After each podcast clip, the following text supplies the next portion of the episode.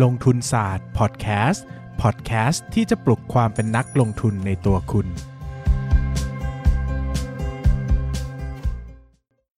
สวัสดีครับ ยินดีต้อนรับเข้าสู่รายการลงทุนศาสตร์พอดแคสต์รายการที่จะชวนทุกคนมาพัฒนาความรู้ด้านการเงินและการลงทุนไปด้วยกัน วันนี้นะครับเราจะมาพูดถึงหุ้นหนึ่งที่หลายคนน่าจะรู้จักกันดีมากๆนะครับ ก็คือการบินไทยนะครับ การบินไทยเนี่ยถือว่าเป็นบริษัทที่ น่าจะเป็นบริษัทที่คนรู้จักกันเยอะมากๆนะครับ ถึงแม้ว่าหลายคนจะไม่ได้ลงทุนในหุ้นนะครับ ก็มันเป็นบริษัทที่มีข่าวอยู่บ่อยมากนะครับ แล้วก็เป็นบริษัทที่มีสีสันฉูดฉาดมากๆนะครับ ด้านไหนก็คิดเอาเองอะวันนี้นะครับก็มาชวนคุยกันว่าเฮ้ยมันเกิดปรากฏการณ์อย่างหนึ่งนะครับ ว่างบล่าสุดที่ประกาศออกมาเนี่ยนะครับ ปีไตรมาสสามปี 64เนี่ย การบินไทยมีกำลังมีกำไรประมาณ 50,000 ล้านบาทนะครับซึ่งสูงมากๆนะครับซึ่งถ้าเทียบความเป็นจริงเองเนี่ยหลายคนน่าจะงงมากนะครับเนื่องจากเราจะค้นพบว่า 2 ปีที่ผ่านมาเนี่ยมันเกิดวิกฤตโควิด -19 นะนะครับก็ทำให้ตัวของบริษัทเองเนี่ยนะครับตัวบริษัทเองเนี่ยไม่ได้สามารถจะทำการ ทำธุรกิจได้อย่างเก่านะครับ เรื่องของการบินเรื่องของอะไรแบบนี้นะครับ มันก็ไม่สามารถทำได้นะครับ อย่างตัวปี 62 เองเนี่ย ที่เคยมีกำไรที่มีเคยมีรายได้นะครับ184,242 ล้านบาทเนี่ย ก็ลดลงมาในปี 63 เนี่ย เหลือเพียง 48,637 ล้านบาทนะครับ ที่เคยขาดทุนอยู่ประมาณกลมๆอยู่ 12,000 ล้านเนี่ยนะครับ เปลี่ยนมาเป็นขาดทุน 140,000 ล้านโอ้โหเพิ่มขึ้นประมาณ 10 เท่านะครับ คำถามก็คือว่าเฮ้ยการบินไทยนี่เป็นตัวอย่างของบริษัทที่ได้รับผลกระทบจากตัววิกฤตโควิด -19 เยอะมากๆนะครับแต่ปรากฏว่า 9 เดือนที่ผ่านมานะครับการบินไทยประกาศผลกำไรออกมาที่ 51,121 ล้านบาทนะครับเฮ้ยเกิดอะไรขึ้นนะครับทั้งๆที่การบินยังไม่มีอะไรปกติเลยนะครับคราวนี้นะครับก็อย่างที่ผมขออนุญาตรีแคปภาพตัวของการบินไทยให้ดูคร่าวๆอีกครั้งหนึ่งนะครับ ปี 62เนี่ยนะครับรายได้อยู่ที่ประมาณ1 0 0 0 0 80,000 ล้านบาทนะครับขาดทุนไป 12,000 ล้านบาทนะครับ63นะครับรายได้ลดลงมาเยอะมากนะครับมาเหลือ 48,000 ล้านบาทนะครับหายไปประมาณน่าจะ70-80%นะครับกลมๆนะกำไรนะครับก็เปลี่ยนมาเป็นขาดทุน 140,000 ล้านบาทนะครับ9 เดือนนะครับ9เดือนปี 63เนี่ยเทียบกับ 9 เดือนปี 64 นะเอา 63 ก่อนนะครับ63เนี่ยรายได้อยู่ที่ 44,000 ล้านบาท ขาดทุนไป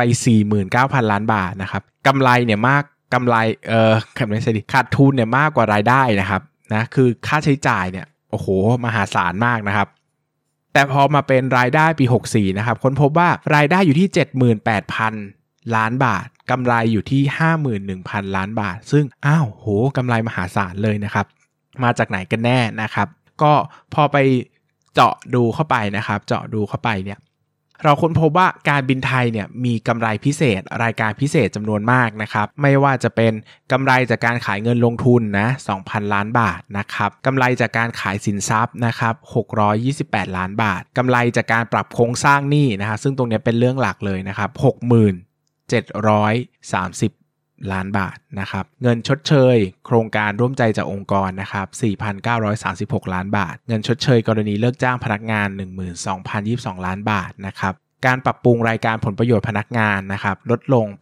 8,323 ล้านบาทนะครับจากการปรับโครงสร้างองค์กรนะครับก็แล้วมีผลขาดทุนจากการด้อยค่าสินทรัพย์ 18,440 ล้านบาท ขาดทุนจากอัตราแลกเปลี่ยน 11,197 ล้านบาทนะครับสิ่งสำคัญที่สุดมันอยู่ที่บรรทัดนี้นะครับกำไรจากการปรับโครงสร้างหนี้นะครับ60,000 730 ล้านบาทนะครับซึ่งอันนี้เนี่ยต้องไปอ่านดูอีกทีว่ามันเป็นการปรับโครงสร้างหนี้อย่างไรนะครับ เช่นอาจจะการแปลงหนี้เป็นทุนหรือเปล่านะครับหรือมีการเปลี่ยนโครงสร้างอะไรหรือเปล่านะครับทำให้ตัวหนี้สินเนี่ยมันหายไปนะครับ ตัวเวลาหนี้สินมันหายไปเนี่ยมันก็ต้องบุกตัวที่มันทำให้หนี้สินหายไปก็คือต้องเป็นเหมือนรายได้พิเศษนะครับหรือว่าซึ่งตัวรายได้พิเศษเนี่ยมันก็จะลงมาเป็นกำไรพิเศษด้วยนะครับซึ่งไอ้หกหมื่นล้านบาทเนี่ยนะครับพอมันเป็น รายได้นะครับมันเป็นกำไรจากการปรับโครงสร้างหนี้เนี่ยมันก็เป็นกำไรที่ไม่ได้เกิดจากการทำธุรกิจ แล้วก็ไม่ได้เป็นกำไรที่ได้เงินมาจริงๆนะครับมันแค่เป็นกำไรจากการเปลี่ยนแปลงมูลค่าทางบัญชีเฉยๆนะครับมันคือมันไม่ได้มีใครเอาเงินมาให้การบินไทย 60,000 ล้านบาทนะครับพอกลับไปดูผลประกอบการของการบินไทยนะครับตัวเลขที่น่าจะเป็นตัวเลขที่เป็น represent ของธุรกิจการบินได้ดีนะครับก็เป็นตัวเลขของปริมาณผู้โดยสารนะครับคนพบว่าปริมาณผู้โดยสารในรอบ 9 เดือนล่าสุดนะครับ ปี 64 นะนะครับเทียบกับช่วงเดียวกันของปีก่อนคือปี 63 ซึ่งต้องต้องบอกก่อนนะครับว่าปี 63 เนี่ยก็เกิด โรคระบาดแล้วนะ มันไม่ได้เกิดปี 64 เนาะมันเกิดมาตั้งแต่ 20 นะครับ ปีนี้ 21 แล้วเนาะนะครับ คนพบว่า 9 เดือนของปี 64 เนี่ย ลดลง 83.8%เมื่อเทียบกับปีก่อนหน้านะ คือลดลงยิ่งกว่าปีก่อนหน้าอีก 83.8%นะครับ ปริมาณการขนส่งพัสดุก็ต่ำลง 38.4%ก็ลดลงไปอีกนะครับ ซึ่งแน่นอนว่าสิ่งที่มันทำให้กำไรขึ้นมา 50,000 ล้านบาทเนี่ย ก็คงเป็นเรื่องของการกำไรจากการปรับโครงสร้างหนี้ในองค์กรอย่างเดียวนะครับ คำถามว่าแล้วเวลาที่เราเจอเหตุการณ์แบบนี้นะกำไรมันมากมายมหาศาลเหลือเกินจากการปรับโครงสร้างนี้เนี่ยนักลงทุนจะต้องคิดหรือจะต้องวิเคราะห์อะไรนะครับหรือจะต้องมองภาพอะไรนะครับ อย่างแรกก่อนเลยเนี่ยเราต้องทำความเข้าใจก่อนว่า เวลาเราเจอกำไร พิเศษนะครับกำไรที่มันแบบไม่ได้มาเอาเอาเอาเรียกว่ากำไรที่ไม่ได้มาจากการดำเนินงานล้วกันเนี่ยเราต้องแยกให้ได้ก่อนนะครับว่ามันเป็นกำไรที่ได้เม็ดเงินเข้ามา หรือเป็นกำไรที่ไม่ได้เม็ดเงิน คือเป็นกำไรที่มีเงินจริง หรือไม่มีเงินจริงนะครับอย่างกำไรจากการขายเงินลงทุน 2,200 ล้านบาท กับกำไรจากการขายสินทรัพย์ 628 ล้านบาท แบบนี้เนี่ยได้เงินจริงๆนะ เพราะมันขายสินค้าสินทรัพย์ออกไปจริง ๆ หรือว่าขายเงินลงทุนออกไปจริงๆนะครับแบบนี้เนี่ยได้เงินจริง ก็ถือว่าถึงแม้ว่าจะเป็นกำไรที่ไม่ได้มาจากการดำเนินงาน แต่ก็ได้เงินจริง ๆ แบบนี้ก็ต้องคิดครับแต่เวลาเราคิดเนี่ยเป็นมูลค่ากิจการเนี่ยเราอาจจะไม่ได้คิดคูณ PE ที่มันมาจากการดำเนินธุรกิจ เช่น ปกติเราบอกว่าเฮ้ยธุรกิจสายการบินเราให้ PE 10แล้วกันสมมติถ้าสมมติเป็นเราให้นะเนาะนะครับ เราก็บอกว่า เฮ้ย ไอ้กำไรก้อนประมาณ 3,000 ล้านเนี่ย มันไม่ควรจะได้ PE 10 นะ เพราะว่ามันไม่ได้มาจากธุรกิจสายการบินเนาะมันมาจากธุรกิจที่เป็นการขายสินทรัพย์ ซึ่งเกิดแค่ครั้งเดียวนะครับ แล้วสิ่งที่ได้มาเนี่ยมันก็ไม่ได้เอาไปทำซ้ำนะครับ คือเขาไม่ได้ขายสินทรัพย์แบบนี้ขึ้นบ่อยๆ ดังนั้นเนี่ยเราจะมาคำนวณแบบ PE ที่เกิดขึ้นซ้ำๆทำธุรกิจเดิมซ้ำๆเนี่ยมันก็ไม่ได้นะครับดังนั้นเนี่ยผมก็จะแนะนำเสมอว่าไอ้กำไรแบบนี้เนี่ยที่เกิดขึ้นแค่ครั้งเดียวจากการขายสินทรัพย์บางอย่างออกไปเนี่ยผมจะให้ PE เท่ากับ 1 เช่นนะสมมติวันนี้คุณคำนวณมูลค่ากิจการของการบินไทยมาได้หมื่นล้าน คุณก็บวกกำไรก้อนนี้เข้าไปอีก 3,000 ล้าน เป็นมูลค่ากิจการเป็น 13,000 ล้าน แค่นี้เอง อ่า เข้าใจง่ายไหมนะครับ เข้าใจง่ายนะ แต่คราวนี้มันจะมีตัวกำไรหรือขาดทุนที่ไม่ได้เป็นตัวเงินนะครับ เช่นกำไรจากการปรับโครงสร้างหนี้นะครับ60,000ล้านบาทเนี่ยนะครับ เอ้ย เจอแบบนี้ปุ๊บ ในการประเมินมูลค่าเนี่ย สิ่งแรกที่ต้องทำสำหรับผมนะคือผมตัดทิ้งทันทีเนาะ เพราะว่ามันไม่มี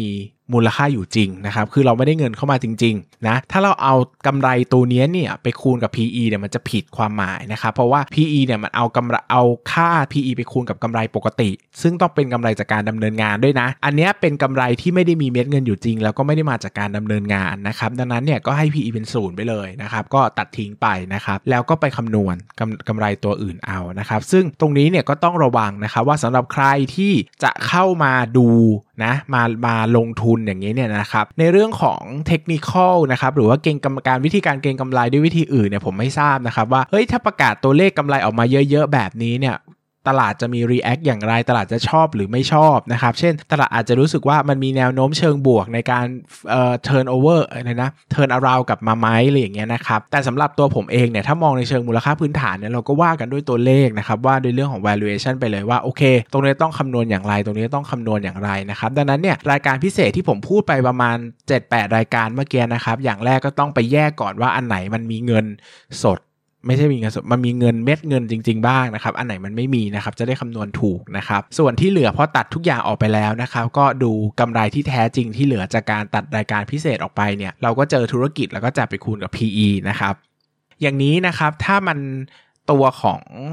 แล้วถ้าการบินไทยไม่มีกำไรล่ะ เราจะคำนวณยังไงได้บ้างนะครับแบบนี้เราอาจจะเปลี่ยนมาเป็นวิธีอื่น เช่นคำนวณคำนวณจากมูลค่าสินทรัพย์ที่เหลืออยู่ก็ได้นะครับ คิด net asset value นะครับ แต่ผมก็จะบอกว่าจริงๆ แล้ววิธีการคิด net asset value หรือคิดพวก PBV อะไรพวกนี้นะครับ มันก็ไม่ค่อยดีเท่าไหร่เนื่องจากตัวธุรกิจที่มันอยู่ในภาวะลำบากเนี่ยนะครับ มันมีโอกาสขาดทุนเพิ่มนะครับ พอมีโอกาสขาดทุนเพิ่มเนี่ยตัว BV นะครับหรือ book value เนี่ยก็มีโอกาสจะหายไปอีกนะครับ เช่นเนี่ยเราเจอการผลขาดทุนจากการด้อยค่าสินทรัพย์ไป140 ล้านบาทนะครับนั่นแปลว่าบุ๊กแวร์ลูกที่ใส่ไว้เนี่ยอยู่ดีๆ อาจจะหายไปกับอากาศเป็นเป็นหมื่นล้านเกือบ 20,000 ล้านก็ได้นะครับ ดังนั้นเนี่ยสิ่งสำคัญก็คือว่าคงจะต้องถอยมามองภาพไกลๆหน่อยนะครับ อย่างถ้าถามผมการบินไทยวันนี้เนี่ยสำหรับผมนะพูดถึงตัวผมนะนะครับ ผมก็อาจจะหลีกเลี่ยงการลงทุนไปก่อนนะครับ จนกว่ากระทั่งจะมีภาพการ